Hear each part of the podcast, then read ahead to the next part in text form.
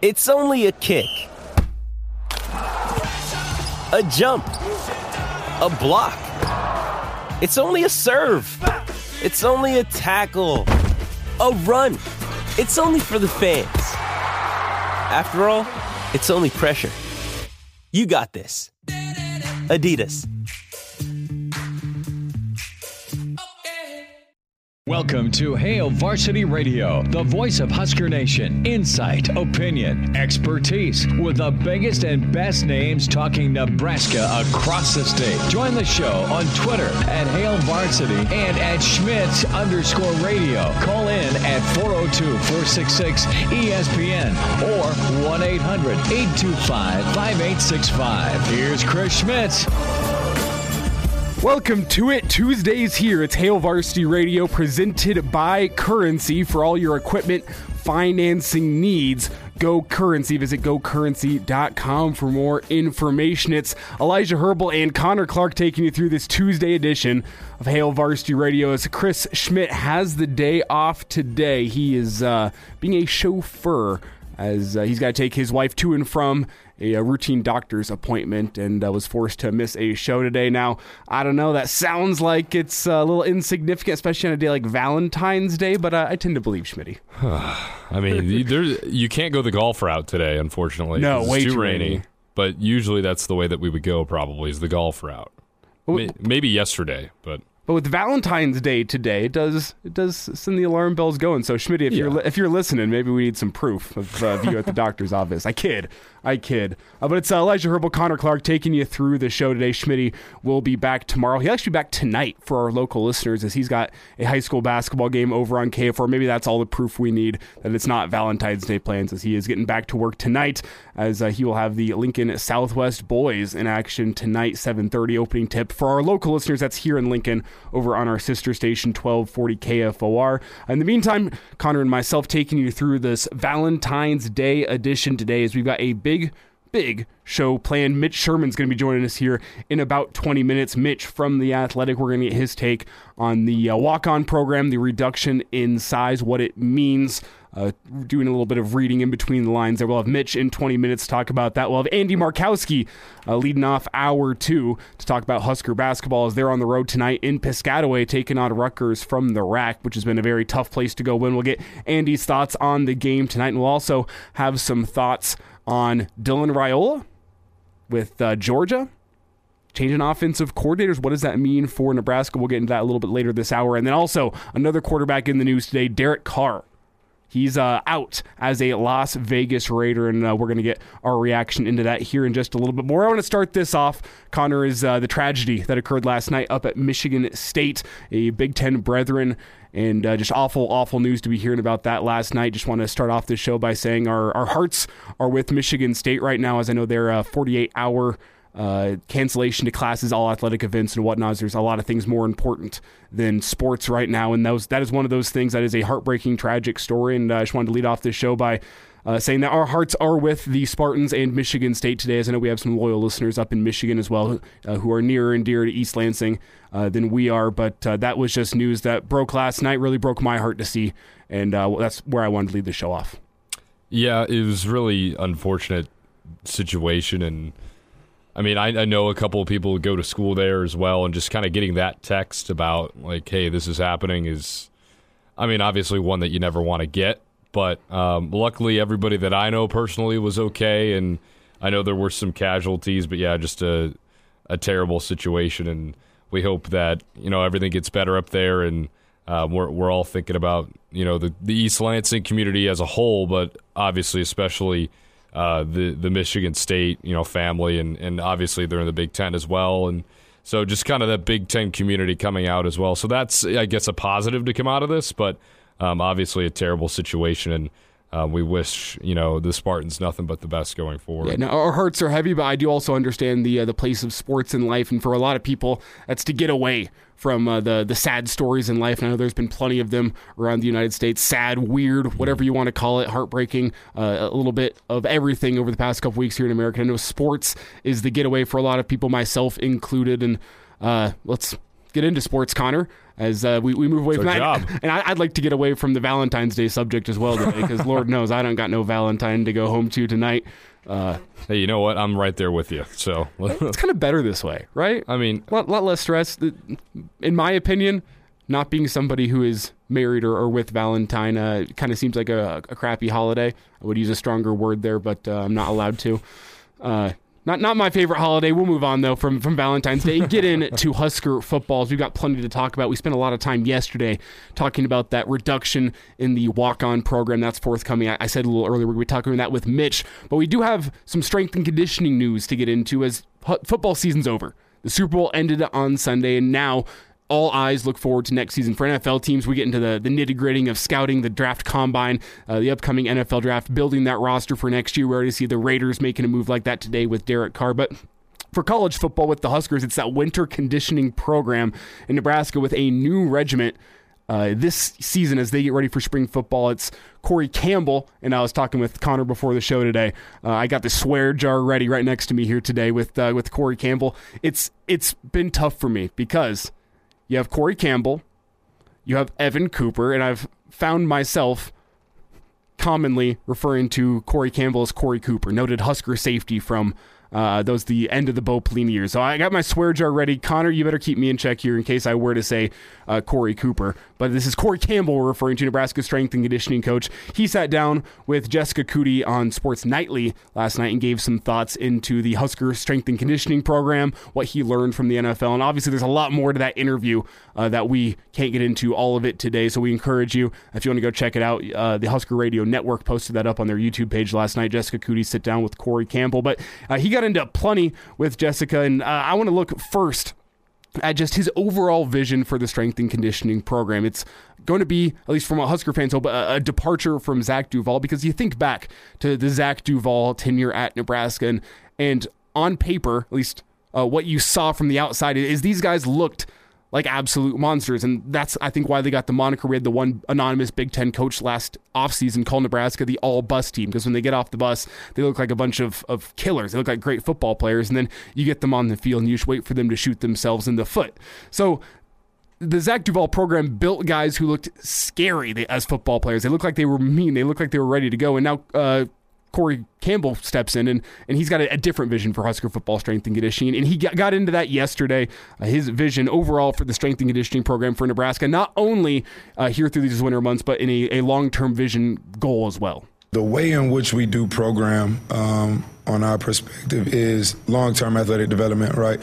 When you walk in the door, your programming shouldn't look the same as when you leave out three, four, or five years from now, right? So it is focusing our efforts on the things that are going to allow you to progress where you are, all right? We got to meet you where you're at you know, and, and that looks different over time. So through testing and assessment, right, with our sports science staff, the NAPL, we can identify, hey, where you where you are as an athlete and what factors do we need to to address in your training to get you to be a better football player. Because that's what those guys are here to be. They're here to be really good football players, right? And through through the weight room like that's like that's an avenue in which you can be that. So from a developmental standpoint right it's understanding where you are as an athlete you know with respect to your training age and what we need to accomplish for you to be for you to be able to to play um, healthy successful seasons here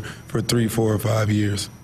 And one of the things he said along with that was that that Nebraska the, the strength and conditioning program is not here to build weightlifters. It's not guys that put up a, whole bunch of weight in the gym. Obviously, that's important, but more importantly, it is building football players. And I think that is kind of the big difference just from the outside looking in of what we see between Zach Duval's program and the early reports out of Corey Campbell's strength and conditioning program is with Zach Duval, as I said earlier, you think about what these guys look like in the weight room. Uh, they, they looked like absolute animals, but I think Corey Cooper's, uh, I did it.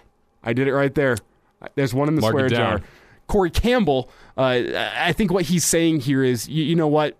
We don't care about these guys looking good. We care about these guys playing good.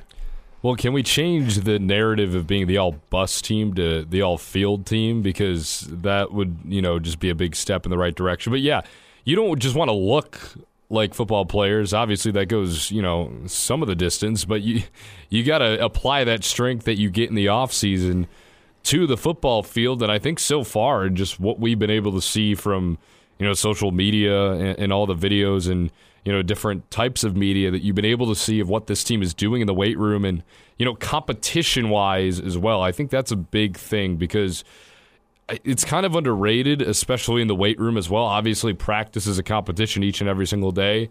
But when your mind is always in that, you know, competition mind state, whether that's weightlifting, whether that's conditioning, whether that's even in school, right? Mm-hmm. If you have that competition mindset as an athlete more times than not, you're just going to develop that as second nature. And that's going to kick in when you really need it on the football field. And that's something that in the past handful of years that this team has lacked, and especially when they need it most. I mean, you go back to 2021, the competition mindset, obviously so close so many times. How many times could that have pushed you over the edge and, and put those losses into into wins? At least some of them. So I really like that component of things, especially in the weight room too, because I mean, obviously you're there to get stronger and get better at football, but when you're competing against the guy right next to you who's in the same position group as you, who's fighting for that same spot I mean, you're competing all the time. I think that could pay huge dividends when it comes to August and September. Yeah, and Coach Campbell got into how the weight room not only does it, it build better athletes, but it also builds some intangibles, and that's uh, one of the things they're trying to build here through winter conditioning. Brotherhood is built through shared struggle right? So, you know, that's one of our main priorities this spring is to build a brotherhood, right? So, myself and my staff, we have to put these guys in situations where we we we really see you know how they're going to handle adversity. Are they going to come together as a group, all right, or will there be you know any dissension, right? And at that point, we have to assess and correct, right? Like we put them in certain situations in a control setting so that when they do get to spring ball, when they do get to fall camp, when when they do get to the season, it's not the first time they face that, right?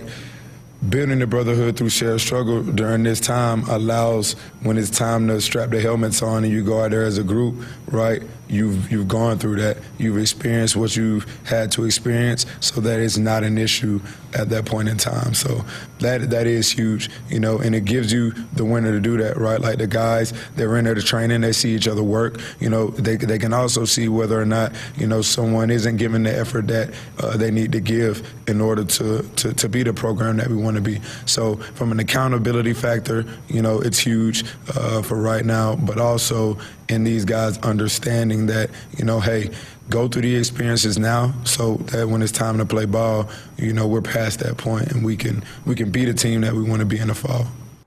So this Corey Cooper on what they're trying to build through winter conditioning, at least from an intangible point of view. Here's more from Cooper on what they want to build athletically through winter conditioning, trying to get these guys ready for spring football. It's essentially preparing them for what's coming with spring ball, right? Like, and, and that's how you got to look at it. So, you know, for us, we we have to make the strides in getting these guys as strong as we can get them. You know, adding the mass that we need to add.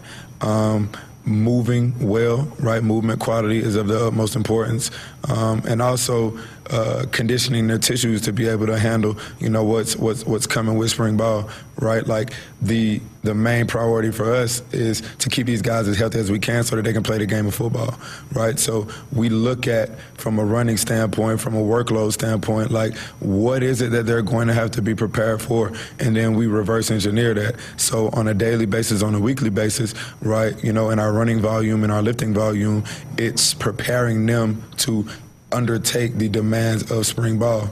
And then once we get to the spring ball phase, you know, we, we reassess and evaluate what we need to do to help them be healthy uh, and resilient through that period. And then, you know, each subsequent period after that, we do the same thing. Evaluate what we're preparing them for and then prepare them for that.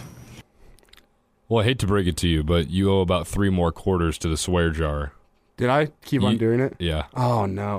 Should have stopped me. You should have jumped in. Oh, I just wanted to let it happen. See, that's like my my upbringing of, of Husker football was especially those Bo Pelini years, and all those players just stick out so distinctly in my memory that I, I told you right whenever we let it off that this is going to happen. I am going to call him Corey Cooper when it's Corey Campbell. I mean, you owe about a, a dollar's worth of quarters right now, and we're in segment one. I mean, we we've got seven more. So I, am I'm, I'm really curious. yeah, there it is. Got three quarters in hand. We're setting them to the side. Whoever is in here producing high school sports next can uh, use those to go buy themselves a coke at some point. um, but but what what'd you hear there from Corey Campbell? Got it that time. Uh, is is that you know what we're preparing these guys for the rigors of spring football and to think back to notorious quote city from Scott Frost, those offensive linemen throwing up during fall camp.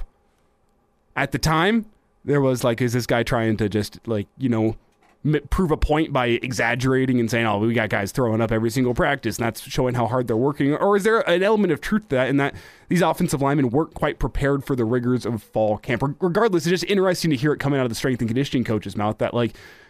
Like yeah, we're, trying to build better football players here, but at the end of the day, it's about preparing them for spring football and preparing them to go hit that practice field and let Matt Rhule turn them into football players. It's about developing the base for the coaching staff to go work with, and if they're not ready for the rigors of spring football, then we haven't done our job.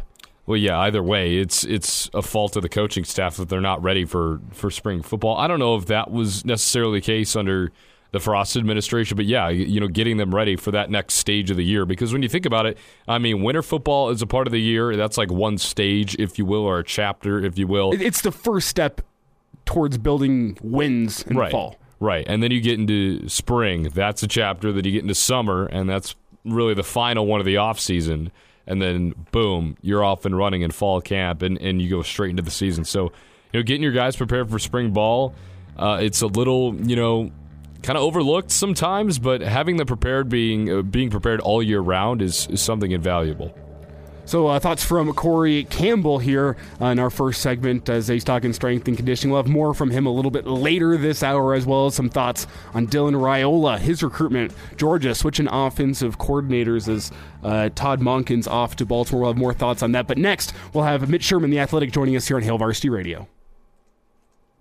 With threats to our nation waiting around every corner, adaptability is more important than ever. When conditions change without notice, quick strategic thinking is crucial. And with obstacles consistently impending, determination is essential in overcoming them. It's this willingness, decisiveness, and resilience that sets Marines apart. With our fighting spirit, we don't just fight battles, we win them. Marines are the constant our nation counts on to fight the unknown. And through adaptable problem solving, we do just that. Learn more at marines.com. And now. And now, back to Hail Varsity Radio. Rolling through a Tuesday edition of Hail Varsity Radio here. It's Elijah Herbal and Connor Clark filling in for Chris Schmitz, who's got the day off taking care of his lovely wife, and uh, I'm sure also enjoying his Valentine's Day as uh, he'll be back with us tomorrow on this show. But uh, for now, it's Connor and myself, and we're excited to welcome in Mitch Sherman from The Athletic. And Mitch, Valentine's Day, yay or nay? We had a comment in from Dion a little bit earlier saying he's been married for 40 years and that Valentine's Day is absolutely the worst, most stupid holiday ever invented. I think Connor and I are both in agreement, uh, both of us being single here. So I want to get your take. Valentine's Day, yay or nay? well, I definitely don't have 40 years of marriage, but um, I have 20, which is half of that. So, yeah, you know, I think it reaches a point where if you have if you ha- if you have a good relationship, Choose I think your it words a wisely. point where you are in agreement on how this day works, and it can be big or it can be not much at all. And here, at least this year, it's not going to be a whole lot. We went out to dinner on Saturday. Yeah, Saturday night. Had a nice dinner.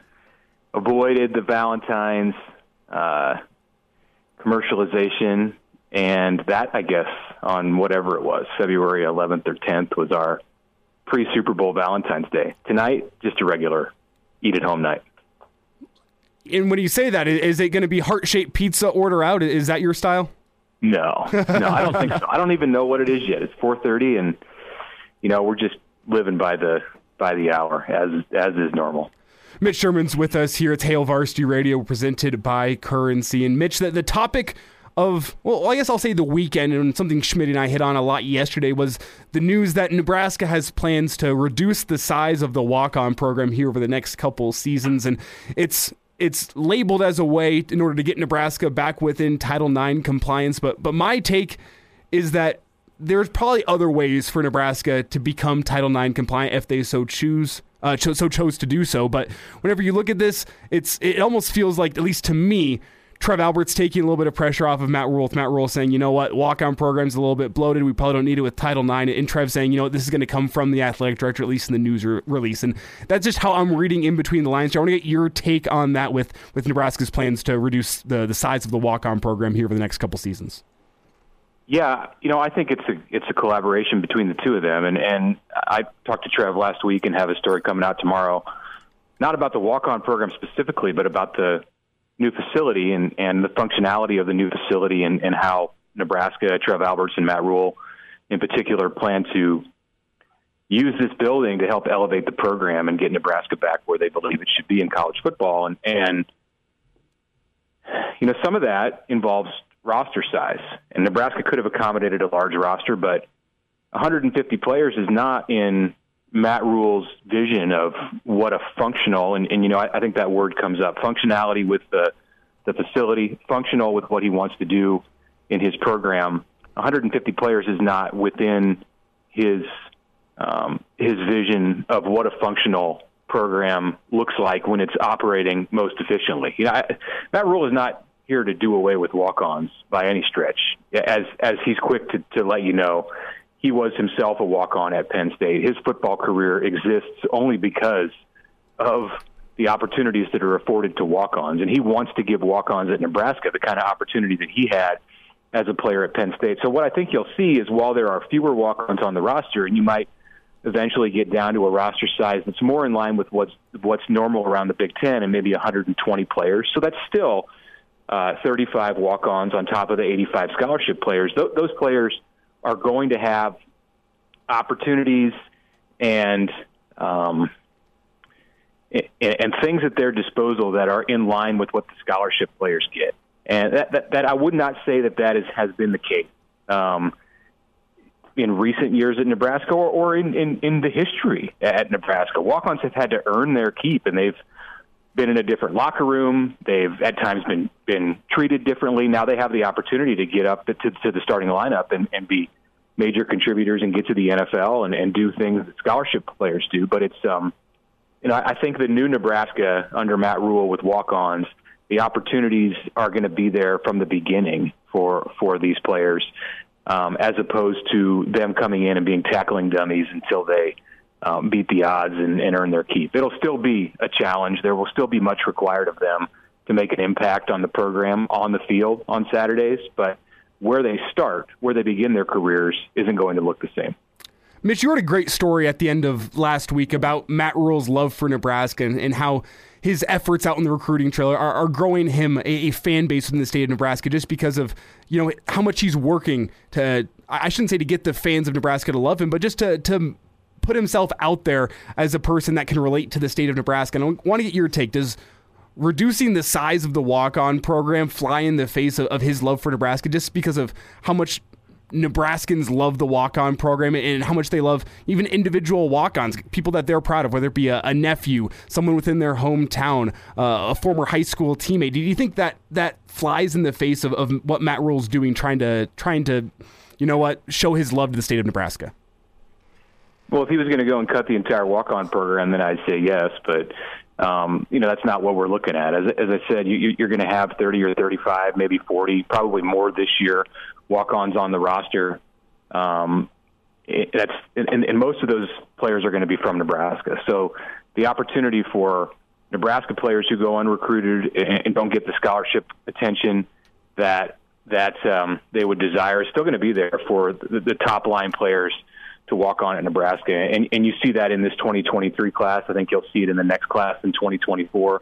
The majority of the walk-ons in the first group that, that Matt Rhule signed are, are from Nebraska high school. So that opportunity is still there. And, and like I said, I, you know, I, I think when, when those guys get to campus and they get into the, that, that new building and, the, and they are a part of the Nebraska program, the experience for walk-ons, because there is a smaller number of them – is going to be a better one than than it was in in previous times at Nebraska uh, uh, with Nebraska football. Look, look, you know, college football is is not the same um, as, as as it ever was. Things have changed, and you know the reality of bringing in 35 or 40 kids who aren't on scholarship. Um, you know, it's just it, it isn't the same as as it was when Tom Osborne or Frank Solich coached, and you know it didn't work um, with Scott Frost in, in that way. So I think that the adjustment that you see here in going to a smaller roster, and again, it's not a 90 man roster, it's probably going to be a 120 player roster, is one that's not only beneficial for the kind of program that Matt Rhule wants to run, it's also most efficient when considering everything that exists in college football today with opportunities for players who might have once been walk-ons at Nebraska to go play in the FCS or, or, or do you know or do other things with their careers. Mitch Sherman is with us on Hail Varsity Radio. Mitch, I agree because you know you reduce the uh, amount of walk-ons, and it seems like that the experience for them is going to be more positive. And it also felt like, especially under the Frost administration, that the roster was just like overwhelmingly big with the amount of walk-ons that were on that roster. So. I mean, to me, I think it's a good thing. I understand that the tradition is rich, and I'm a little bit newer to it, but I mean, in the long haul, and you said it best. I mean, college football is different now, and it's it's a lot harder as a walk on too to kind of get that starting shot with the transfer portal, NIL, and all that.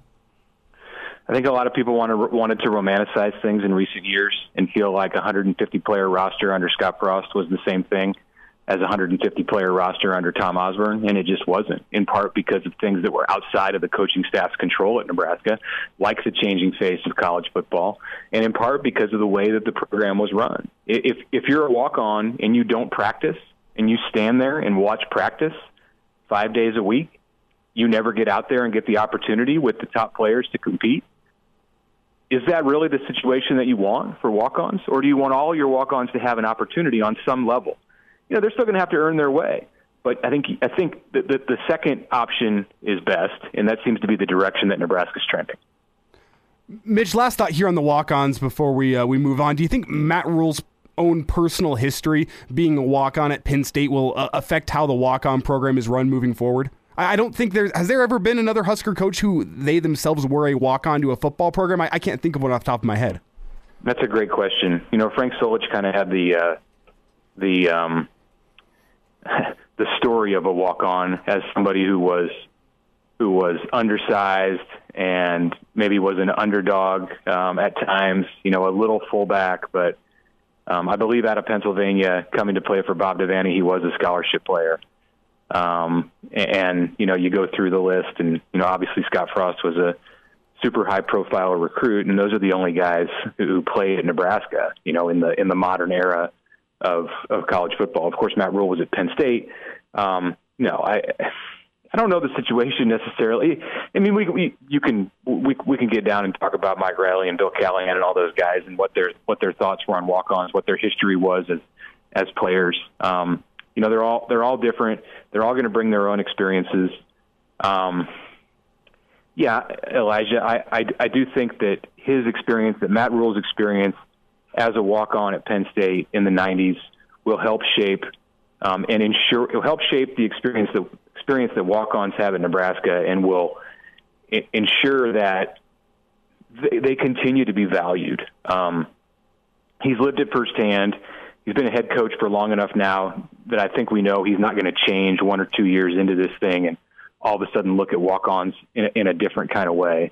Uh, he values them. There are a number of players on his staff who were walk-ons either for him at Temple or at other places, like Corey Campbell, the the, the strength coach, um, who was a walk-on at Georgia. So um, he wants to help shape the, the lives of these players, and and um, you know that's not going to stop uh, as as this thing continues in Lincoln.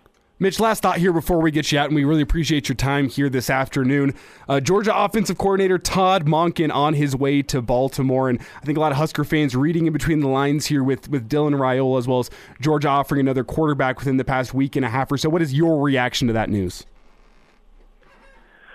Well, um, you know, he has an established, Dylan Raiola has an established relationship with Georgia and its coaching staff. And, and you know, in my conversations with Dylan, and I wrote about him a couple weeks ago and spent some time with him and his family in Arizona. Um, Todd Monken, the the OC at Georgia, you know, he didn't come up uh, in, in our in our talks when when the subject went to Georgia. He talked more about others there in Athens and and Kirby Smart, the head coach. So, um, you know, it doesn't help. I, I would imagine um, to, to have a change, and, and not just the OC, but uh, Monken coached the the quarterbacks uh, for for Georgia.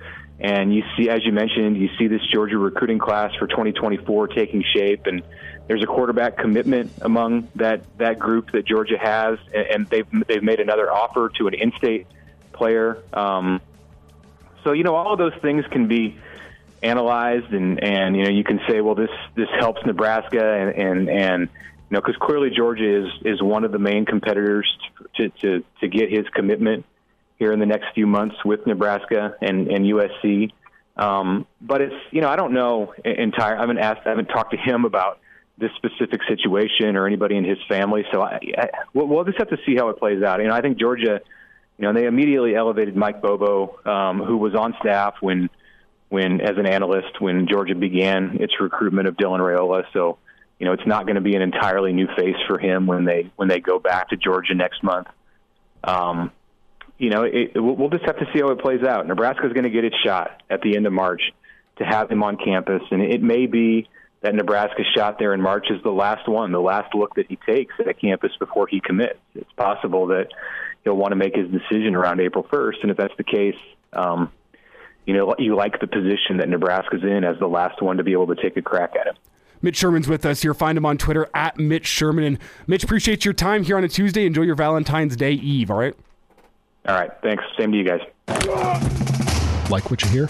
High quality radio and podcasts are just part of what we do at Hail Varsity. I'm Brandon Vogel, managing editor. I wanted to offer listeners of the Hail Varsity Radio Show podcast $10 off the price of an annual subscription. That means that you can get everything we do 10 issues of our monthly magazine, our annual football yearbook, and all of the premium content we produce at hailvarsity.com. Just go to hailvarsity.com slash subscribe and enter the promo code GBR for $10 off a full year of Hail Varsity. That's hailvarsity.com slash subscribe, promo code GBR. Chime in 402 466 ESPN or email the show, Chris at HailVarsity.com. Just try me. Try me. Back to Hail Varsity Radio. Rolling through a Tuesday edition, it's Hail Varsity Radio presented by Currency. Elijah Herbal, Connor Clark taking you through the show today. Schmitty's got the day off. He will be back for the Wednesday edition coming your way tomorrow from 4 to 6. If you're on the phone lines, hang with us. I'll get to your phone call here in just one second. But uh, we finished off with Mitch Sherman there, a little bit over on time. So got to start off this segment by apologizing to our affiliates and listening across the state. Uh, we shortchanged you probably about the last 30 seconds of Mitch Sherman's answer. So we do apologize for that. I didn't want to cut him off. Uh, you can catch the rest of his uh, answer regarding Dylan Raiola in podcast form if you missed it. Or you can hang around with us here. We're going to get into that here just right now. And, and Connor, did you see this news this morning of of Georgia's offensive coordinator? That's Todd Monken on his way to go be the Baltimore Ravens offensive coordinator. And, and what was your initial reaction? Yeah, it's interesting because I, we all saw the that Georgia they went ahead and offered a different 2024 QB, and everybody was kind of making a big deal about that. I don't know how much weight that holds. I feel like this move holds maybe a little bit more when it comes to the recruitment, at least of Dylan Raiola, just because I get it. Kirby Smart's probably going to bring up somebody that's already within the program and knows the system and everything. But it's still a change, especially in an important position on the coaching staff that Dylan Raiola will have to, you know, lean on in college as well. So the fact that Nebraska now has a little bit more of a, I guess, consistency advantage over Georgia when it comes to the recruitment of Dylan Raiola is important. I don't know how much it changes, but I think it holds a little bit more weight than Georgia offering another 2024 QB. And and Dylan Raiola does have a relationship with new Georgia offense coordinator Mike Bobo. We'll get to that here in just a second. But first, gotta get to the phone lines. Mo's been hanging along patiently with us. Mo, welcome in. Hail Varsity Radio. Go ahead. How you doing? Not too Hey, bad. uh, Yourself? I was listening to you talk about the uh, walk-ons and stuff, Mm-hmm. and I've been at this for 73 years, so I've seen it all. But I don't really care if there's five walk-ons or 50. But what really irks me, and what I'd like to hear from you guys is, are they going to stop giving away all the good players to places like Iowa, and then they come back and torture us with tight ends and linebackers and stuff that came right out of Nebraska. So I'd like to hear what you got to say on that. Mo, thanks Thank for the you. phone call today. And and we, we kind of hit on this in the show a little bit yesterday. We'll get back to Dylan Raiola here in just a second, but I want to give Mo his due. It, it comes down to that evaluation topic, and it's it's with the walk on program. The the way moving forward is going to be quality over quantity. Do you trust your evaluation enough in order to make sure that you know a who a scholarship guy is, who a scholarship guy isn't, and b you make sure you get those guys to Nebraska. And we've already seen the legwork with this coaching staff going and really hitting all corners of Nebraska, making sure you're establishing relationships with high school coaches so you know you're going to have a leg up on any potential in state kid that's going to crop up here over the next couple years. You have a, a leg up on the, the likes of Iowa, South Dakota State, South Dakota.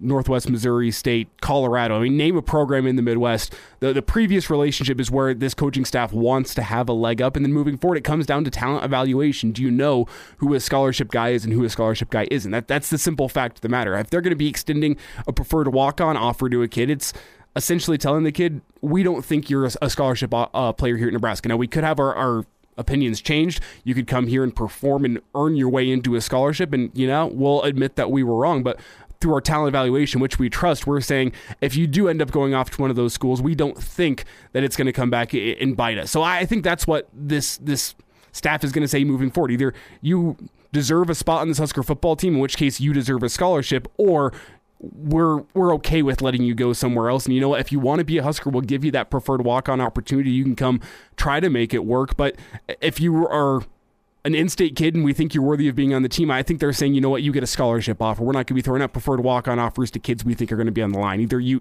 you are or you aren't, and it comes down to talent evaluation. Well, I think Mitch said it in the last segment, probably the best. And when you have guys sitting there five days a week in practice, watching, mm-hmm. not even dressing, just watching, then you have a problem because at a certain point, what is the point of just getting walk ons to keep players away from other universities? Because it, down the road, how much is that going to help you as well? Because, okay, if you lose out on a scholarship guy to, say, in Iowa or in Oklahoma or whatever, that's just kind of how the card falls sometimes when you know you're doing recruiting. I mean, that happened in the '90s as well. You you would Right. lose guys; it would happen. It yeah, it happens to every school, not just Nebraska too. And just to get walk-ons, just to have players, so other schools can't get them, is probably not the reason, but it sure looks like it at some points. And again, when you have guys literally sitting there and watching practice five days a week, that's not helping them. That's not helping your team because they're not getting the reps either. And like these guys, you know, they could be out there being on the scout team or something. You have too many guys, and you know it just becomes congested. I, I believe you said it earlier. You know, different locker rooms and just not a great experience as a collegiate athlete. Maybe even being treated differently. Then there's a problem, and so shrinking the amount of walk-ons, I don't have an issue with whatsoever. Again, I know it's a tradition thing, and I and I understand that in other areas as well, but it's just an area of the team that isn't making that much of a difference right now in my eyes. Well, it's, it's about finding the one guy out of the 30 that you bring in. Who, who's going to be the, the Luke Reimer? Who is going Right. to be the the Brandon Reilly? Who's going to be that that walk on that steps up and proves everybody wrong? And and I think it's just about riding that fine line. You don't want to be the school that has a congested walk on program. They're just giving a preferred walk on offer to anybody and everybody because you're going to have issues that way. But you also want to swing to the other end of the pendulum, which is I think what it felt like during the Mike Riley years, during the Bo Pelini years, which was ah, you're an in-state kid. We don't need to give you a scholarship offer. We can just give you a preferred walk-on offer, and you'll come here because you want to play for Nebraska. Right. That's not the right way to go about it either. You have to ride that fine line of, of with talent evaluation, saying, you know what, we think this is a guy that can play at Nebraska, therefore we give you a scholarship. If you think a guy can play at Nebraska, what what I've seen from this new staff is you get that scholarship offer. And I don't care if nobody else in the country is offering you. If we think you can play at Nebraska, you're going to get that offer. And I think of a guy uh, coming out of Omaha like Jaylen Lloyd uh, a guy that this staff thinks can play football at Nebraska, and the rest of the country might not think that. But I think that's a guy that under previous staffs would have gotten that preferred walk-on offer. Yeah, you're a great track kid. We don't know what you got on the football field, so we're going to give you a preferred walk-on offer. This this staff is going away from that. They're saying if we think you can play at Nebraska, you get the scholarship offer, and we're not going to jack around with. Oh, here's a preferred walk-on offer. You're a great Husker fan. Come play for Nebraska. A preferred walk-on and give us more leeway. It, it, it's about riding that fine line, and it remains to be seen what Matt Rhule's plan is for walk-ons, but I think his experience as a walk-on is going to lead him in the right direction. Another day is here, and you're ready for it. What to wear? Check. Breakfast, lunch, and dinner? Check. Planning for what's next and how to save for it? That's where Bank of America can help. For your financial to-dos, Bank of America has experts ready to help get you closer to your goals. Get started at one of our local financial centers or 24-7 in our mobile banking app. Find a location near you at bankofamerica.com slash talk to us. What would you like the power to do? Mobile banking requires downloading the app and is only available for select devices. Message and data rates may apply. Bank of America and a member FDIC. And now. And now, back to Hail Varsity Radio. Winding down hour one here at Hail Varsity Radio, presented by Currency, is uh, good, a good show. We're about halfway through here. We heard from Mitch Sherman about 20 minutes ago, and we'll be hearing from Andy Markowski here leading off hour two. But before we get there, got to finish off a topic of conversation that Connor and I briefly got into here last segment. That's Dylan Raiola as uh, a lot of Husker fans out there trying to read some tea leaves today as uh, Georgia's offensive coordinator Todd Monken taking the offensive coordinator job with the Baltimore Ravens, going and working with, believe it or not, a younger quarterback than the one he had at Georgia. How crazy is that? Lamar Jackson's a couple months younger than Stetson Bennett, which is just boggles my mind to think about that uh, he's going off to Baltimore. And the joke out there today was, well, he just wants a younger quarterback to work with, someone he can mold a little bit better. Uh, regardless, Todd Monken did great things to that Georgia offense over the past couple years. There's been uh, a lot of Georgia fans bemoaning this, but they bring in Mike Bobo. And why this factors in to the Dylan Raiola recruitment is that Mike Bobo is the same guy who developed Matt Stafford at Georgia. And you think about why is that important? Well, you go off to good. well, you go off to Matt Stafford's professional career, where he played for the Detroit Lions. Who is his center in Detroit? None other but Dominic Raiola, who's a good friend. And it sounds like all, all accounts would point to the fact that Matthew Stafford has a very high opinion of Mike Bobo, and uh, that uh, Matt Stafford and Dominic Raiola remain uh, at least acquaintances to this day. And, and there's the the influence of Matt Stafford there, who is a, a big fan of Mike Bobo. Also, uh, we have from Blayne Gilmer of UGASports.com. He sat down with Dylan Raiola last month, and it sounds like this is not a surprise to Dylan Raiola, this move. It, it sounds like he already knew that should Monken leave, head off to the NFL, that, that Mike Bobo was going to be the offensive coordinator. It's not something that that Dylan was fearing. I mean, Mike Bobo was helping out in this recruitment all the way through anyway. Monken was listed as the head recruiter, but uh, the secondary recruiter, not only was it Kirby Smart, it was also Mike Bobo. So it's somebody that Dylan Raiola already has a, a relationship with. you know, Coach Monken and Coach Smart, they've been transparent with with all these interviews going on, and you know, I'm happy for Coach Monken that he's that he's able to go interview with NFLs, and you know, he's deserved, he's earned that, and he deserves it. Uh, he won two back to back natties, and you know, I wouldn't say change things, um, but it would definitely definitely be something to look at. Um, I know Coach Smart has the next next guy. If Coach Monken were to move on, he has the next guy in the system already um, you know, ready to, to step in and fill those shoes right away. And the thing I hear there is it doesn't necessarily change things. It could. Uh, he's got to come down and and, and uh, rebuild a relationship with Bobo, knowing that Bobo would be your offensive coordinator. But if I am reading the tea leaves here, I don't think this improves Nebraska's stock. I don't think it decreases Nebraska's chances at Raiola. I think this is very much a we're holding steady, and it it really puts. I don't want to say Georgia in the same place as Nebraska because the program they have there uh, is is head and shoulders above what Nebraska has at the moment. But it, it comes down to building relationships with the new staff, and, and similar to Nebraska, there's a, a relationship with this Nebraska staff. Obviously, that relationship is still growing because you've only had a couple months. It's a similar situation with Mike Bobo. You are aware of Mike Bobo. You've had conversations with Mike Bobo. Now it's it's time to to treat this recruitment as if he is going to be your offensive coordinator, the guy developing you moving forward. So, what does it mean for Nebraska as of right now? As, as I read the tea leaves, it, this is not a uh, uh, well. Nebraska now jumps up to the top spot. In the words of Lee Corso, not so fast, my friend. not so fast. Uh, does it change things? Potentially. But as of right now, uh, I think it's a, a footnote to the recruitment of Dylan Raiola rather than a main story.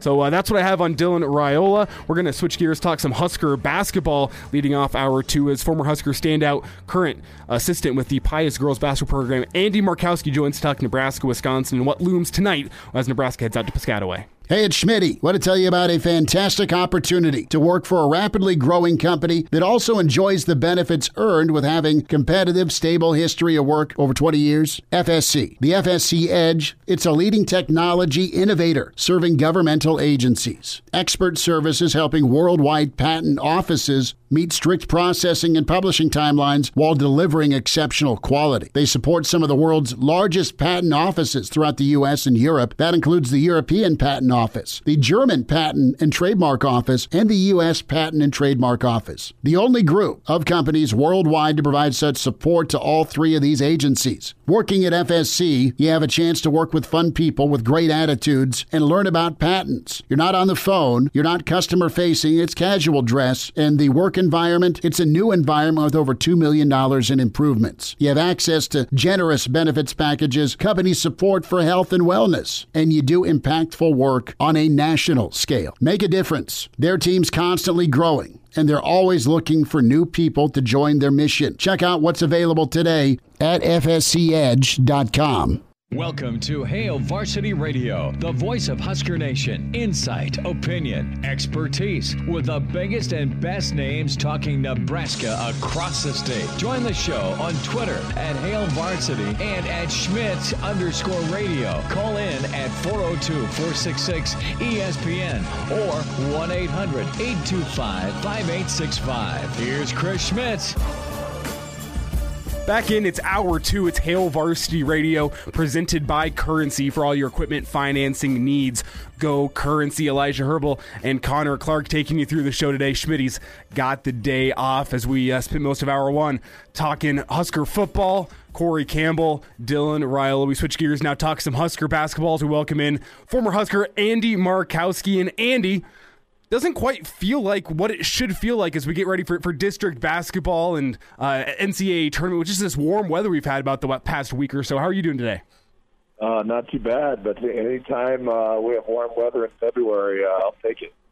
Andy, before we look ahead to what Nebraska ball faces tonight with Rutgers, let's go back quickly to Saturday. Nebraska overcoming their largest deficit since 2013. That was whenever they came back against Iowa, and they uh, they eliminate that deficit, take down Wisconsin on Saturday. I want to get some of your takeaways from that game. Keisei, uh, he started the game slow, but really came into his own in the second half, and then a huge performance from Blaise in the second half as well, especially on the defensive side of the balls. The Huskers steal one from Wisconsin and, and maybe knock them off that bubble.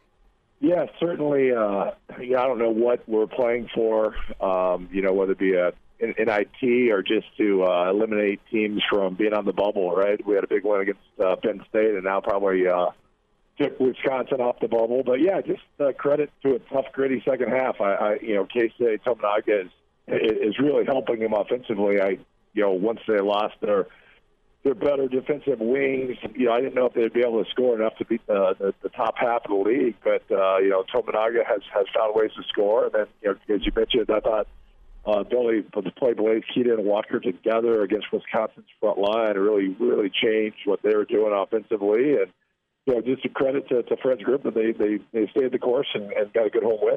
Andy Markowski is with us on Hail Varsity Radio tonight. Andy, Nebraska goes to Rutgers, a place where Rutgers has been very, very good at home ever since 2019 20, 27 and 8 at the RAC ever since that season. What do you see from Nebraska here? How do you like their chances tonight? Yeah, you know, certainly uh, Rutgers is it's just so physical, and you know, losing uh, some of our physicality to injury and having to play some freshmen, you know, that that's a little unnerving. Um, you know, they're top of the league in defense. Uh, you know, we've done a pretty good job of rebounding, but, but Rutgers' physicality you know, has them in the, the, the top three or four in the league. And, and rebounding, they're pretty balanced offensively. You know, we're, we've shown the ability to, to hang in on the road. Even the Michigan game, I think we got off to a really you know slow start, but but settled in, and you know I think cut that game back to, to seven or eight. But it, it's going to take a a good offensive effort. Having Keita back in this game will, will, will help as well. I think his physicality, his size, uh, ability to protect the, the rim, uh, and rebound, um, you know, could be a, a good time to, to get him back and be healthy. But you know, Rutgers is, I think, uh, you know, five, six, seven seed in the tournament. So anytime you're going on the road to play a team of that caliber, it's going to be a, a challenge.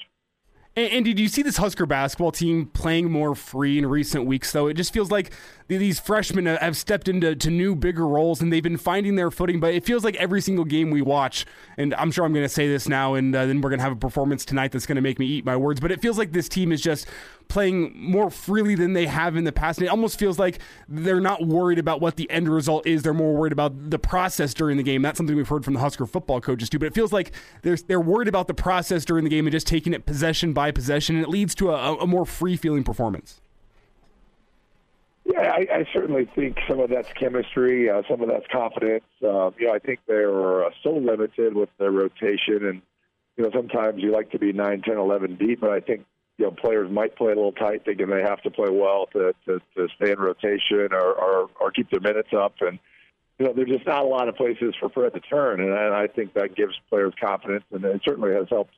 You know, Tominaga, I, I think he's playing with a with a freedom and confidence, which is allowing other players to to get shots and find success. As you as you see, teams are really starting to you know, try to double and step out on on some of the screening actions, which allowed for us to rebound or slip and get easy baskets at the rim. So, you know, having a player that that's uh, forcing teams to scout and game plan against, I think, is helping you know other players on the court find baskets. But yeah, I I, I like watching this team. Uh, you know, they're not overly talented. I, I think Walker and and, and Griesel give you give you a chance uh, every, every night with leadership and you know the ability to, to to create some offense. And now that State is scoring, that gives us three three good options, and you know I think it's allowing the freshmen to kind of get their feet and, and, and play with a little freedom and confidence as they're not having to to score for us to be successful. That's coming from the other three players. Andy, quickly, let's talk about that that Tominaga impact. As his scoring has been just phenomenal over the past three games, and the outside shooting has really opened up the backdoor cutting. And Walker's done a great job from the high post finding uh, Tominaga cutting back door and getting him some easy looks near the rim. And I just want to get your take on on what's changed offensively for Nebraska over the past couple games to free up Tominaga. Has it just been a case of Tominaga getting hot at the right time, or has Fred been, in your eyes, changing some of the offensive sets, trying to get him some better looks?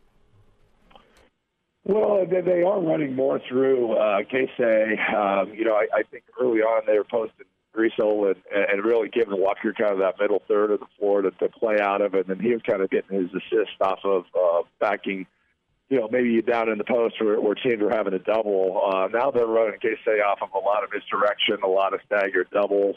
You know, it's it's forcing uh, you know teams to to kind of hedge and jump out, which has has really lifted the defense, which you know has allowed other players to get some stuff at the rim. So, you know, I, I think Fred has found some matchups, but but now having you know, three good offensive weapons has has you know given him some different uh, you know different strategies. Not just having to have Griesel back down to get you know against Creighton. You know that was kind of their go-to action, right? So he's he's been able to, to kind of uh, mix in all three players and, and find different ways for them to score. Um, but you know when you have a player that can shoot it from 25, 26, 27 feet and, and play confidently. Uh, that has really opened the floor, and you know I think Nebraska has benefited at the other spots from that. Andy, I want to flip it over to another guy on Rutgers, and I personally think he's one of the more underrated players in the conference, and that's Cliff Omoruyi because he's averaging near a double double, 9.8 rebounds per game and 13.5 points. He's 6'11, he's a freak athletically. How does he match up well against Derrick Walker? And if you're Fred Hoiberg, what kind of defense do you run to stop a guy like him? Well, I, I think that is the challenge with Walker um, playing against elite, you know, opponents. He, you know, Walker's oh, you know six eight, maybe maybe six nine, and he's gotten himself in foul trouble playing against the better centers in the league, especially versatile centers. So, you know, I, I look for that. I, we're to have to, you know, find a way to, to defend him, and if you know, we, if we have to play Keita you know, and Walker, that takes away Walker kind of in the middle of the floor, right? Keita's got to be kind of on the low post, and, and that might change some things that Fred has to do offensively. Now, the other thing, you know, Walker's done a really good job of being able to score against uh, 6'11", 7-foot centers. I mean, even, you know, Zach Edey and, and um, uh, even Kalkbrenner from Creighton, you know, you think seven seven one seven two would, would really bother him at the rim, but he has found ways to – of the, the you know the old school game where you use your body and you know kind of shoot a hook shot over the top and find ways to to make uh, you know bank shots in the lane. So yeah, I'll be anxious to see if Walker can can score, but I'm, I'm more concerned what we do defensively, and if we have to play big, I, I think that limits some of Fred's creativity and what he can do offensively. Andy Markowski's with us here, former Husker standout, and now you catch him on the sidelines for the Pius girls basketball team. And Andy, you talk about Derrick Walker's game. It almost feels like that old man at the YMCA. I've gotten cooked a couple times by that that 40 year old man at the YMCA. Can barely jump over a stack of books, yet he's still cooking me on the post. Just has Fred found a post presence that you think, uh, at least a, a, style that can work moving forward in the Big Ten, or is he just caught lightning in a bottle with what Derrick Walker can do with the ball? Well, I, I think what makes Fred a, a good offensive coach is is he is creative, creative on, on what his players can do. Right? I mean, Walker's skill set is is unique to Walker. You know, Keita. You know, if you lose Walker now, you're going to play Keita or Wilhelm at your four and five. I mean, they're going to have to run some some different things, or or, or go into the portal and, and, and try to find a six eight six nine kid that can do some of the things that that, that Walker did. So I, I don't see us running offense through our five uh, man next next season, but but certainly give Fred credit that you know he's been able to, to, to kind of find some actions and some unique. Uh, uh, offensive sets that, that has maximizes his player skill sets. And, you know, I think each year that, that you look at your roster, you, you've got to kind of cater and, and, and make some adjustments to that. So, you know, I, I think Walker is kind of a unicorn. You don't see a lot of offenses uh, playing to their five man, uh, not only scoring, but you look at the amount of assists that, that Walker has. I think that he would be in the top five in the country for for post players and, and assist. And, and, that's just a credit to his unique skill set and, and, and Fred putting him in, in, good positions to help the offense. And it's kind of weird that I guess we're talking about the, the, future of this Nebraska basketball program here with five games left. But Fred's shown some people a lot over the past couple of weeks. Now, I want to get your take. Is it too early to talk about the future? Is, that, is this still in question, or do you think Fred's back for another year? Well, I, I, I think Fred was challenged by you know uh, the administration to, to maybe make some changes to, to look at his program, um, what what he wanted it to be, and you know they hired some uh, new assistants. I, I think Nate Loenser has come in and, and, kind of uh, ran uh, for his defense, and I think we can all agree they're they're much improved defensively. You know, I think the the grit and the toughness that this group has played with this year, uh, you know, Nebraska fans have have responded well to. Um, you know, I, I think their challenge is is going out and replacing a couple, you know, fifth year seniors, uh, which you know they obviously hit on those kids, but the portal will give you the opportunity to go and and find some pieces that fit. Um, I, I I do think Fred is back. I, I I've seen enough progress where you know the freshmen I, I think are are solid. Not you know not great. I think you have to add some more talent into the program, but with Nebraska's you know, NIL, I think we're a little ahead of, of, of the landscape there in football and basketball. So I, you know, I'm optimistic that they can plug some some transfers in and, and hopefully keep that same chemistry that the group had this year. Andy, after tonight, the next three Nebraska ball games are back at PBA, and that's a place where this team's been pretty good this year. They're nine and three. How important is it for Nebraska even if they don't get a win here tonight, at least put together, you know, a competitive showing that gives you um, a little bit of positivity heading into that three game homestand. Yeah, I, I think every game uh, is important, right? I mean, you know, this team has had good leadership. I think they've been competitive. Now they've, you know, lost by 12, 15, 18, 20, but but those games, I feel their stretches were, were physically they've been competitive. They haven't been, you know, outmatched in prior years. But having that three game home streak, uh, homestand you know, Minnesota is one of those teams in there. I, I, I don't think, um, um, you know, Maryland, we, we were competitive for long stretches on the road, and you know, Michigan State, you know, is, is is good, but but certainly is not in the top three or four in the league right now. So, you know, I, I look for them to, to continually play good basketball, have a chance to win a couple of those home games, and you know, the, the crazy thing is they're only three games out of out of fourth place in the league. Uh, you know, you look at that Purdue overtime loss, you get that win you know, you're kind of right in the middle of the pack, which, you know, I think the Big Ten has shown to be a good league this year. Maybe, maybe not super top heavy, but, but very deep. And, you know, if they can find two or three more wins here, uh, they move off of that, you know, really the play-in games on Wednesday and, and, you know, play that first game Thursday in the Big Ten tournament. And, you know, they, they, uh, um, you know, carry that momentum into, you know, I don't know if the NIT is in play or not, but, but maybe, you know, postseason and, and give yourself a chance to, to add a couple pieces going into next year. So, um, I, I've been happy. I, I think the program's shown progress. Um, you know, I, I would be disappointed if the bottom falls out here with uh, with five games to play. I, I think this team, you know, likes competing, likes playing. I think Fred has their attention. Uh, I think they're locked in the game strategy and scouting. um, which tells me they'll have a chance to, to win a couple games down the stretch here. Andy, let's quickly flip it over to the women here before we get you out. As they took Michigan down to the wire on Sunday, that was following a, a, disappointing home loss to Illinois, and they got four games left. Minnesota tomorrow night. You got Iowa looming on Saturday, trying to get a rematch after dropping a game by four a little earlier in the season. This Husker women's team, what's still on the line with, with four games remaining in the season? Well, they're they're still right on the NCAA tournament bubble. I, I think the bracketology came out today and still had them in the last four in. Um, you know, they're they're getting a lot of credit for for a really challenging schedule. Um, you know, the Big Ten is got five teams in the in the top 16 uh, when the NCAA announced the, the first 16 seeds. Um, but yeah, their their margin is is very small. They're going to have to win at Minnesota, Northwestern at home. Um, they're going to have to probably either beat Iowa or at Illinois, and then probably go into the tournament. And it looks like they're going to be the eighth seed, playing a, a really good Michigan State nine seed. Um, so you know they they have to win. Um, you know, losing the the home Illinois game, it really hurt them having a ten point lead in the third quarter, and then obviously Michigan they were up six late.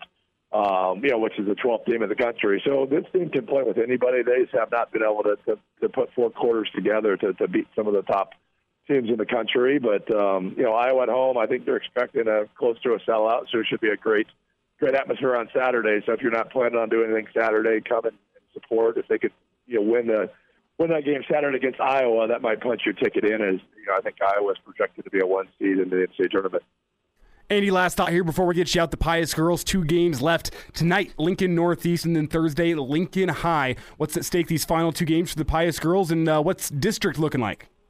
Yeah, well, Class, A is, is just loaded. Um, so we do have a tough, tough slate to finish here. Lincoln Northeast is, is really good. Lincoln High is, I think, 19 and one. Um, for uh, for us, it's a huge week. If we win two, I think we have a chance to host a, a district game in, in Class A, our district two games. Uh, so you'd be a top seven seed, which is so important to to play at home in the postseason. So um, a lot, a lot still lot still on the line, and uh, you know we've we've uh, had a tough uh, last ten games, but hopefully uh, we can finish strong here and, and host districts with a chance to to, to go to state against a, a pretty balanced Class A field. I, I think any any team that make it to Lincoln this year in Class A has a chance to to compete and, and have a chance to win a state title. So we're uh, we're optimistic, but it, it starts tonight out in Lincoln Northeast.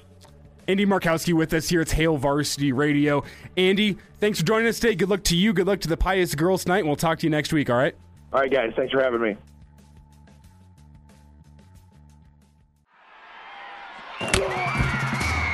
Hello, listener. Hey, it's Chris Schmitz with Hail Varsity Radio, and I wanted to let you know about a special deal just for listeners of the Hail Varsity Radio Show podcast. We're offering $10 off the annual subscription price. That means that you can get everything we do 10 issues of our monthly magazine, our annual football yearbook, and all the premium content we produce at hailvarsity.com. Just go to hailvarsity.com backslash subscribe and enter in the promo code GBR for 10 $10 off a full year of Hail Varsity. That's hailvarsity.com backslash subscribe, promo code GBR.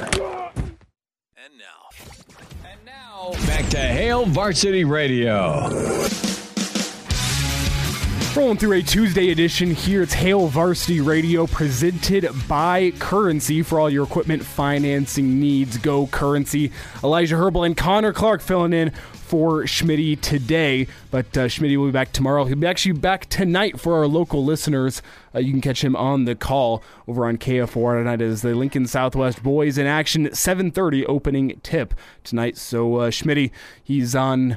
What's the best way to call it? He's on uh, chauffeur duty as he's he's uh, on husband duty. Husband duty, chauffeur duty, same way to put it. It's Yeah. same thing. He's uh, taking his wife to a routine doctor's appointment, and uh, he will be back tomorrow. Uh, but it's uh, Connor and myself taking you through today. If you want to get connected with uh, Connor or myself, you can give us a call into the studio here 402 466 3776. That's 402 466 3776 or 800 825 5865. Give us a tweet at Herbal Essences for me. That is uh, no underscores, no weirdness, no nothing. Just at Herbal Essences. Whoa. Yes, like the hair care company, but the difference is it's herbal with an E, not herbal with an A. I guess herbal with an A. It's Herbal. You pronounce the H and you put the E in there. Herbal. Herbal Essences. And then for uh, Connor Clark, you can find him at C underscore Clark underscore 27 for Connor. Insert underscore joke here. I'm not creative enough to think of a good one, Connor, so we'll There were just move on. 26 of them before me, so I had to settle with 27. Uh, talking uh, Nebraska basketball, we just finished up with Andy Markowski. If you missed that interview, you can catch it in podcast form following the show. You can also catch a Mitch from back in hour one as uh, Mitch dove into the walk on program with us uh, back in hour one. You can catch both those interviews in podcast form shortly following the show. Uh, but we're going to dive in with some thoughts from Fred Hoiberg, his Monday afternoon press conference, talking Rutgers, uh, Nebraska. What's uh, what's on deck tonight out at the RAC in Piscataway? And I'm glad we have Connor here because Connor is a college basketball nut. He's one of those guys that you know says we sleep in April. Is that you? We sleep in May. We sleep in May. I guess it's called March Madness, and it ends what mid-April. Not even. It ends like April 3rd. Okay, so you you'll sleep in it mid-April. We'll say. I'll Uh, sleep on April 5th. How about that? Just to be safe. Give myself a day of insurance. So we'll get Connor's take on Rutgers here in just a second. But first, here's Fred Hoiberg saying uh, he feels the team is ready for the challenge that awaits them in Piscataway tonight. Yeah, they're they're really they're really good, and the the thing that is most impressive about Rutgers defense is their activity and their ability to get deflections, and it's going to be very important. We can't just drive into a pile and expect to be able to complete passes. We have to come in under control, uh, one less dribble, and make a simple play. Uh, they've got great length across the board, and they make it very difficult on you to score. So it's going to be an important game to take care of it. Have to take care of it early. We can't let them get out in transition and get easy baskets with careless turnovers. And we really have to value the ball. Our, our first half against Wisconsin, that, that was it can't happen like that. If we drive in there and expect to be able to make plays in traffic, um, it's it's going to be an ugly game, and it's going to get ugly early. So just have to take great care of the ball and uh, and hopefully get good shots up on the board every possession. So there's Fred Hoiberg's preview of what Nebraska faces with Rutgers tonight. We're going to get Connor Clark's preview of what Nebraska faces with Rutgers tonight. As Connor, as I said, college basketball nut. You can check out Connor's podcast, Clark's Court, talking all things college basketball. Free plug for my boy Connor here. Um, but Connor, My Valentine's Day gift, I guess. uh, sure, I mean- sure, we'll go with that. It's festive. We'll go with that. Connor, what, what do you see with this Rutgers basketball team tonight and, and what Nebraska faces? We, we've talked a lot about Nebraska's home success, but Rutgers, to their credit, I mean, over the past couple of seasons, they've been pretty phenomenal at the RAC as well. Yeah, they've been really good at the RAC, and unfortunately, it's actually no longer called the RAC. It's Jersey Mike's Arena, but it'll always be called the RAC. But you heard Fred say it in his presser that they deflect the ball like none other. They allow 59 points a game, which is at the top of the Big Ten Conference, and th- this is a big game for Rutgers as well because they're they're 16 and nine. They're coming off of not the most inspiring performance at Illinois. They had a 10 minute scoring drought out in Champaign over the weekend, and, and that was a big time loss. And now they're deadlocked in a let's see five way tie at eight and six in the Big Ten Conference. So a win here catapults them all the way up to Indiana Northwestern territory at nine wins in the conference. So you know they're playing for a lot. It's not like oh here comes Nebraska. It's just kind of a, a rollover game. Th- There's meaning to this for them. As for Nebraska, Hoiberg said it. You have to take care of the ball tonight. That's something that they did not do against Wisconsin in that first half, especially. They didn't value the ball. They didn't make very smart decisions. The offense looked very stagnant at times, and I was in the building for that game, and it was just kind of I don't, I don't want to say careless, but at times sloppy and just uninspiring basketball because yes, Wisconsin was playing good defense, but Nebraska, you know, they didn't really create good shots for themselves either. And you saw that. Now, obviously, Tominaga got hot in the second half, and that's kind of been the answer for this team in the past week or so, past couple of weeks, really. Um, so, how do you find that outlet of scoring outside of Keisei? Because he can only do so much, right? So, you need to have a Derrick Walker, a, a Sam Griesel, have big games, maybe even a Jamarques Lawrence every now and then step up and have a couple of buckets. He did that on Saturday. He was a big part of that. And then Blaise Keita's minutes obviously were uh, of really, really quality because not only did he get a ton of rebounds offensively, his defense altered a lot of shots, especially inside and, and down the stretch. And Wisconsin just had a lot of trouble inside the paint going with that big, big lineup that Fred Hoiberg did. I wouldn't be surprised if we saw that again here tonight. Yeah, and, and Blaise was the guy that had his best career game as a Husker on Saturday. It might not show up in the stat sheet with only two points, uh, but he did have 11 rebounds, so he's cleaning up the glass, and defensively, he was great. Fred Hoiberg hit on what Blaise brings to this this team as a whole, and we can expect to see a little more of him moving forward. Well, it allowed us to play really one on one in the post. And, you know, Derrick, we, we really have to do a good job of trying to protect him early in games. And we missed a couple very basic rotations early in that game. And, you know, this is something going back to June that we put in with this defense is ro- rotating uh, out of the double team. And we just did not do a very good job in, in, the first half. In the second half, what Blaise gives us is the opportunity to play one on one with uh, with the post up, and that kept us closer to their shooters, and did a much better job. And I think you know the last 20 minutes of the game we held them to 17 points, and you know Blaise just did everything for us. He took a big charge late in the game. Uh, he had great hand activity on the post with his pressure, and uh, he really rebounded the ball at, at, a high rate. So you know it was great to see him out there. He and Derrick, obviously, that was a game we could go big, big with Wall at the four and with Crowell at the five. We're not going to be able to do that every game, but you know we certainly will have lineups out there where we're going to play big, big, and you know just throw maybe different defenses uh, out there against it. But you know I was really pleased with the way that lineup looked. We really went with six guys in the second half, and uh, you know it was it, it, it was just it was a really fun afternoon I think for a lot of people in that building, and you know just really proud of the effort our guys gave, and most specifically with Blaise.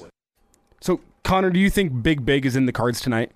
I think so. I mean, might as well because Keita was obviously prepared for that moment, and mm. he played very quality basketball in and that he, moment. He looked healthy too. It, it, yeah. it looked just like it was the difference between Coke and Diet Coke. Right. I think what we've been seeing over the past month or two from Blaise has been Diet Blaise, and, and we, we got closer to the real. Maybe it was uh, Blaise Zero is what we got. Blaise Zero, I like that. It, it's more similar, uh, but it isn't quite the full the full bodied experience with the, the real sugar and, and whatnot in, your Coca Cola. It, it, wasn't that, but you can see him slowly but surely getting back to uh, at least what Husker fans I think expected from a guy who was the, the top JUCO post player in the country last season. Yeah, we got what what Husker fans expected from him, and the only bad play that he had was that little hook shot that was like five feet away from the basket where he could have just taken an extra dribble, either dunked it or laid it up and in.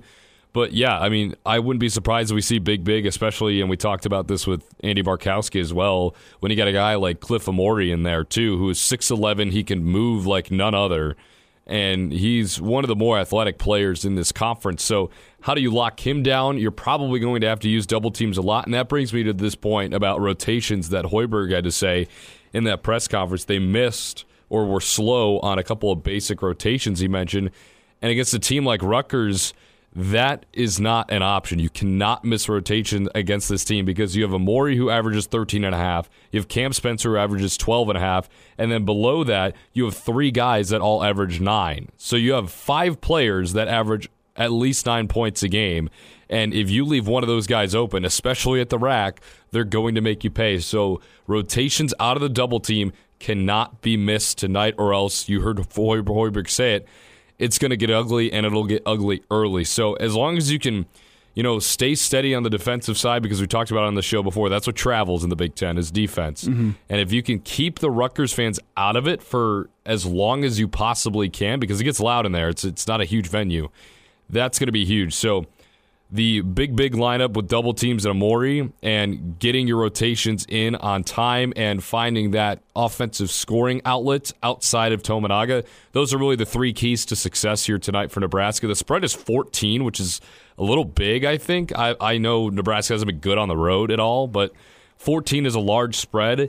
I think Nebraska could probably cover. Um, but again, if they don't do those three things, I understand how it, how it would get more than 14. Well, the, the question with that line, I think, is is Rutgers hungover? Are they fading following that loss to Illinois? Or is this going to be their, their bounce back game, their get right game against Nebraska? And well, Fred Hoiberg spoke on that last thought here from Fred. He doesn't think that that Rutgers is fading to finish this season.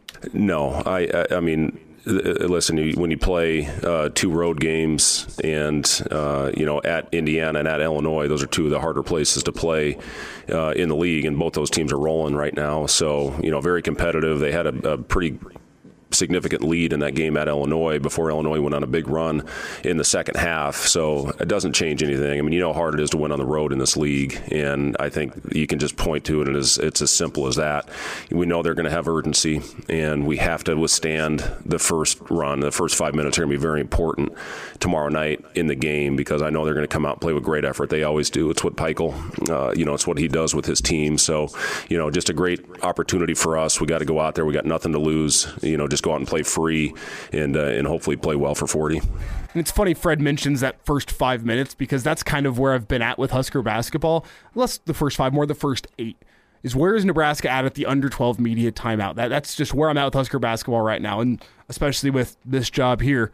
We wrap up at six. I'm doing a whole bunch of work following the show uh, for an hour or two, and then tonight I got high school basketball that I'm going to be producing. So it it for me becomes a all right, let's check in. What's Nebraska doing? It's the under 12 media timeout. Oh, they're down by two. This is one that's going to be worth watching down the stretch here, see what they can do, rather than you know some games where it's been oh they're they're down by 15 at the under 12 media timeout, a la the, the Michigan game from a, a week ago, where I go, you know what, it's just not their night. I'll wait for them to come back home.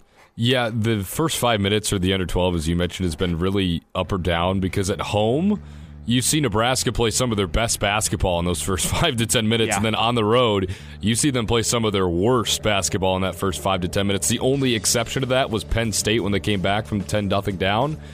But yeah, that's going to be a crucial part of tonight's game, especially with the environment at the RAC. So Nebraska Rutgers tonight. Uh, that uh, will be good stuff. Uh, we'll talk about the result tomorrow. After the break, we're going to talk Derek Carr, released by the Raiders today. When you need mealtime inspiration, it's worth shopping Kroger, where you'll find over 30,000 mouthwatering choices that excite your inner foodie. And no matter what tasty choice you make, you'll enjoy our everyday low prices, plus extra ways to save, like digital coupons worth over $600 each week. You can also save up to $1 off per gallon at the pump with fuel points. More savings and more inspiring flavors make shopping Kroger worth it every time. Kroger, fresh for everyone. Fuel restrictions apply.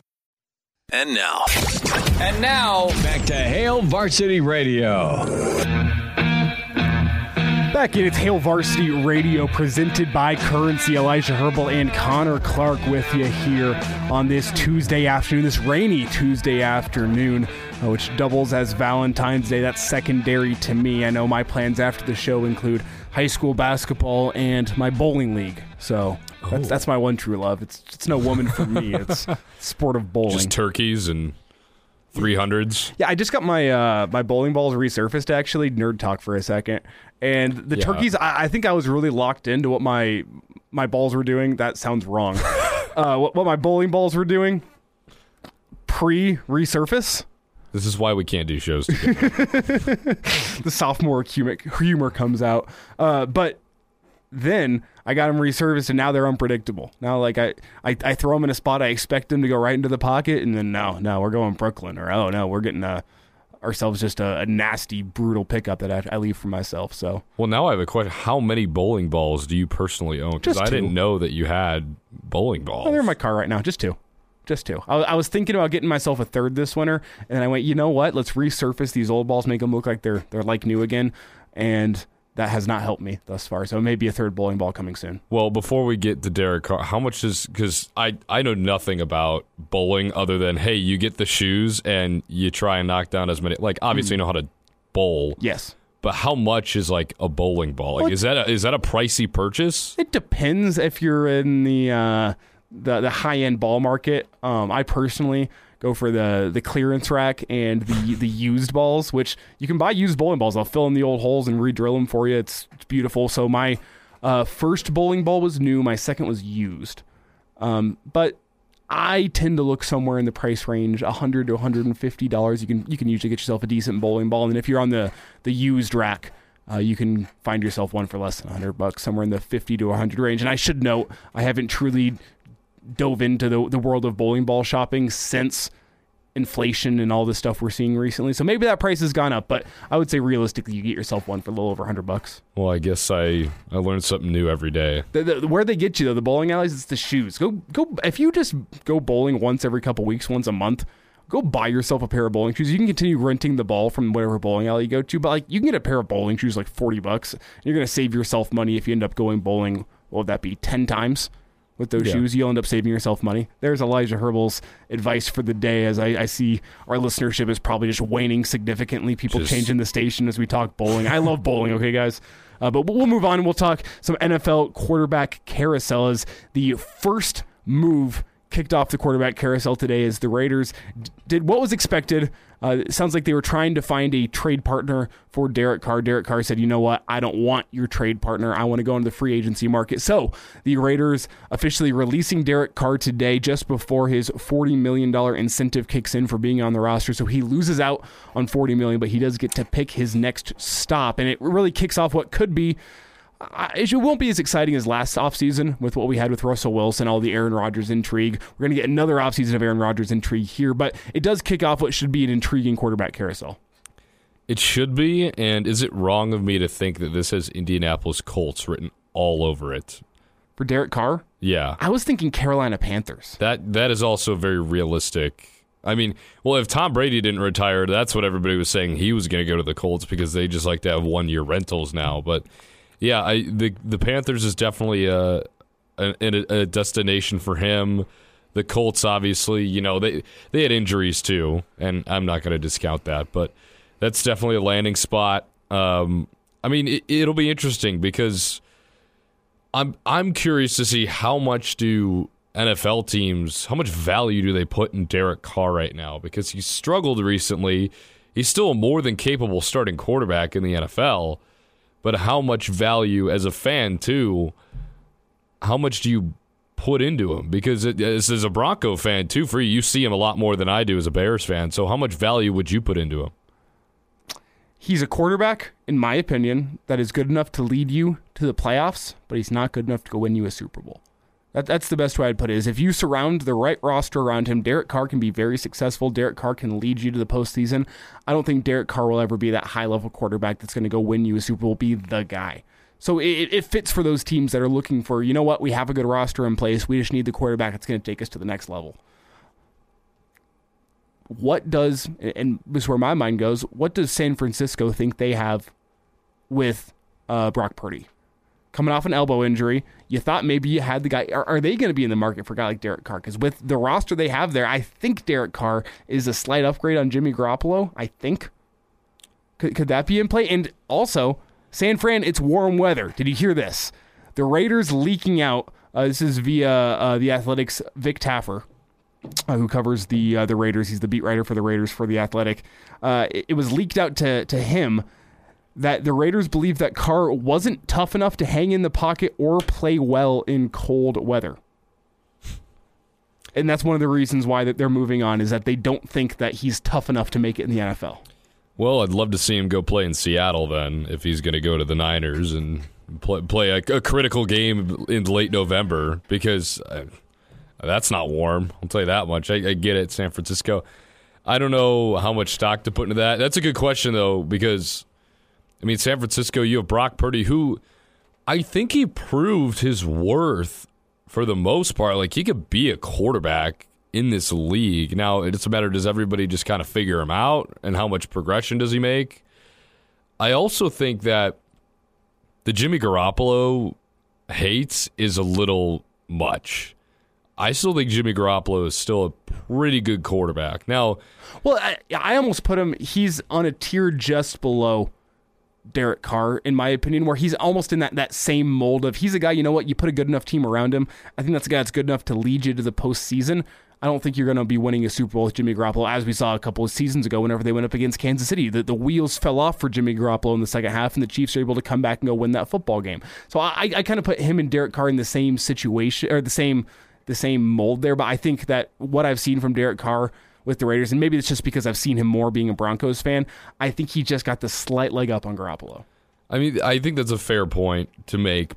But again, we've seen Jimmy Garoppolo go to the bowl. Now, I obviously didn't win, but And you also see how it ended up playing out with Trey Lance, too, because I know we got Hurts, but when he was in the game versus when Jimmy Garoppolo was in the game, the Niners, I thought, were a lot better of a football team. And then you get the report out there that following the, the performances from Brock Purdy, that San Fran locked in as Brock Purdy as being their guy moving forward. And maybe the elbow injury changes some things for them, but they saw enough out of him that they said, You're better than, than what we have in Trey Lance. You're our guy for the future, at least reportedly. I mean, I, I don't know what you've seen as a as a football fan. This goes for anybody. I, I don't know what you've seen from Trey Lance so far that can really convince you that he is the guy going forward. Like I really don't because he hasn't a gotten the opportunity because he, because of injuries, but when he's in there, doesn't look that great. I mean, you want to hear a fun stat? Yes. Tom Brady, his final season in the NFL this past year,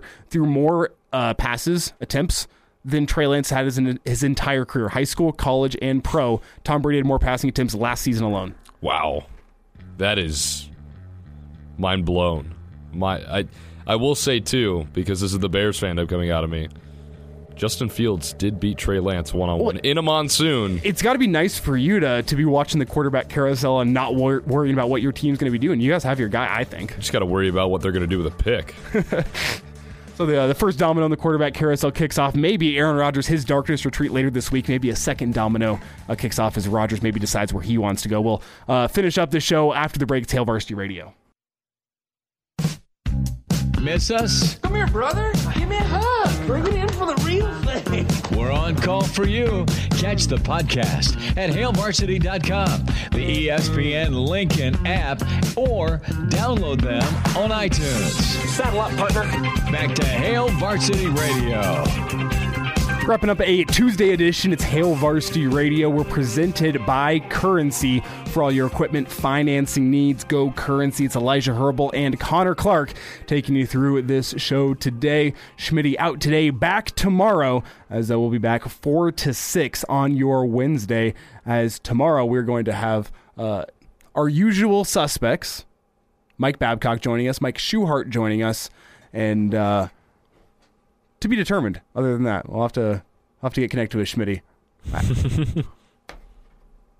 I got it somewhere in my phone. We we we have, we have a 505 as well, but there's something. There's how, something happening. How professional of a show closes this one.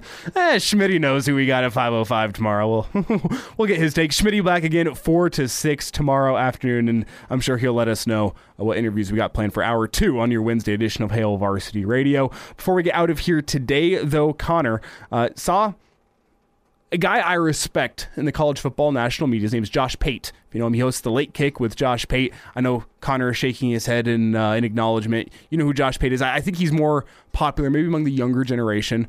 Uh, he's a guy who's been covering covering college football for a long time. Uh, he's had his uh, Josh Pate tour this season where he went on to different college football venues. Uh, a lot of ones he's wanted to see a, a, Southern guy.